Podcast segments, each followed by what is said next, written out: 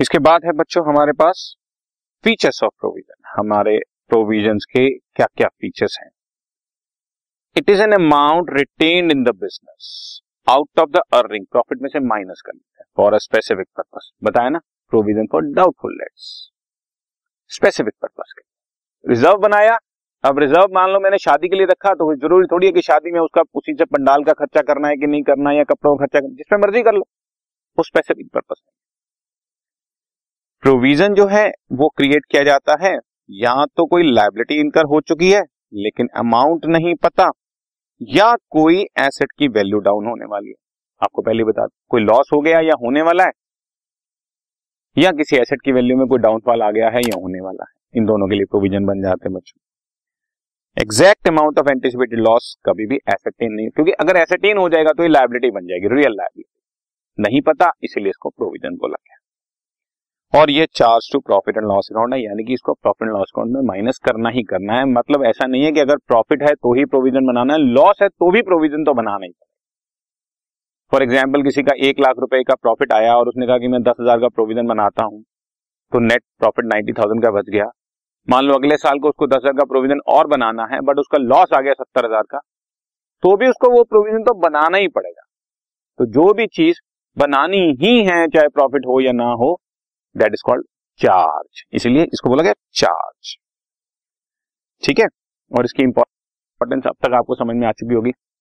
हमारा बिजनेस तब तक अच्छा प्रॉफिट, यानी कि true and fair view of profit नहीं देगा जब तक तुम इस तरह के सारे एस्टिमेट नहीं लगा लेते। जैसे एक आम आदमी कैसे सोचता है, भाई उसकी एक लाख रुपए सैलरी आई, पंद्रह हजार घर खर्चा है, पांच हजार कपड़ों का खर्चा है, सात हजार फूड का खर्चा है, या दस हजार इसका खर्चा है, और कैलकुलेट करते करते चालीस हजार तो खर्चा है। लेकिन दस हजार शायद इसके लिए भी रखना पड़ सकता है, पांच हजार शायद इसके लिए भी रखना पड़ सकता है, दो हजार शायद इसके लिए भी रखना पड़ सकता है। जब तक वो एस्टिमेट लगाकर इसके लिए अलग से नहीं करेगा, तब तक उसको उसकी प्रॉपर सेविंग्स नहीं पता लगेगी। अगर उसने एस्टिमेटेड बेसिस पर अपनी ये कैलकुलेशन नहीं करी और सोच लिया कि ये तो मेरी सेविंग हो गई, तो बच्चों उससे गलती हो गई। बिल्कुल इसी तरह से बिजनेस में आपके जो एक्चुअल लॉसेस या एक्चुअल एक्सपेंसेस हो चुके हैं वो तो शो करने ही है, लेकिन ये भी साथ में एस्टिमेट्स भी शो करने हैं। तो बहुत इंपॉर्टेंट है ये, provision is an amount set aside following the matching principle of accounting. Matching principle इसलिए क्योंकि करंट ईयर में जो लॉसेज हो चुके हैं उसको करंट ईयर के प्रॉफिट में से ही माइनस करना है। अब वो लॉसेस हो चुके हैं बट एग्जैक्ट अमाउंट नहीं पता लग रहा, एग्जैक्ट अमाउंट दो साल बाद पता लगेगा, दो साल के बाद उसको प्रॉफिट में से माइनस करेंगे, तो मैच नहीं हुआ ना। करंट ईयर के लॉस को दो साल के बाद के प्रॉफिट से माइनस कर रहे हैं, तो मैच ही नहीं हुआ। मैचिंग कंसेप्ट तो यही कहता है कि करंट ईयर के लॉसेस को करंट ईयर के प्रॉफिट से मैच होना चाहिए। समझ गए ना, क्योंकि सारे losses expected to arise out of the transaction enter into during the accounting period, क्योंकि जो करंट ईयर के अकाउंटिंग पीरियड में जितने भी एस्टिमेट्स लगाने चाहिए थे वो करंट ईयर के प्रॉफिट से ही माइनस होने चाहिए। और ये भी है, provision is made to retain future performance. भाई आपने साथ साथ थोड़े थोड़े थोड़े थोड़े लॉसेस को पहले से प्रोविजन बना कर रख लेते हो तो एकदम बर्डन नहीं पड़ेगा।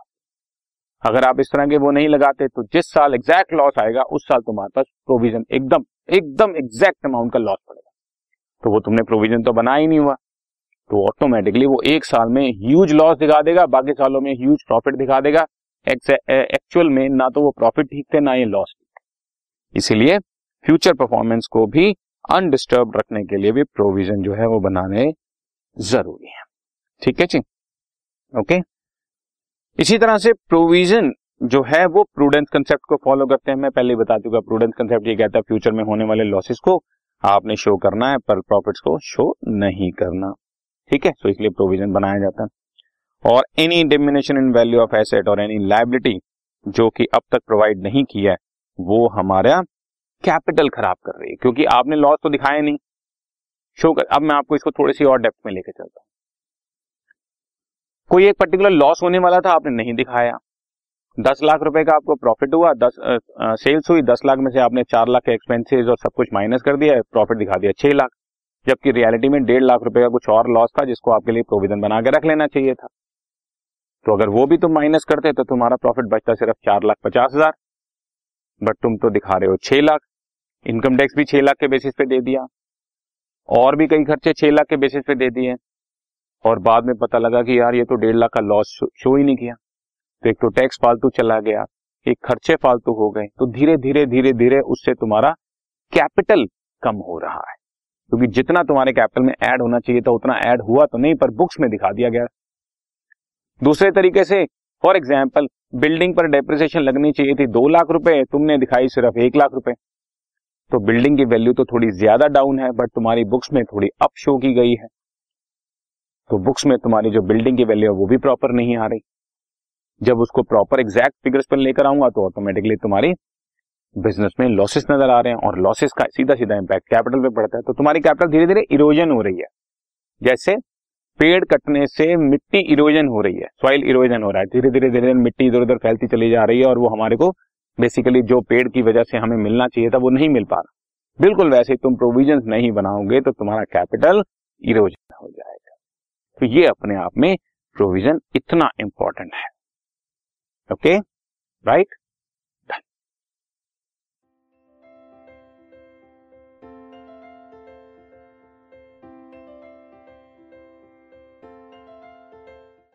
This podcast is brought you by Hubhopper and Shiksha अभियान।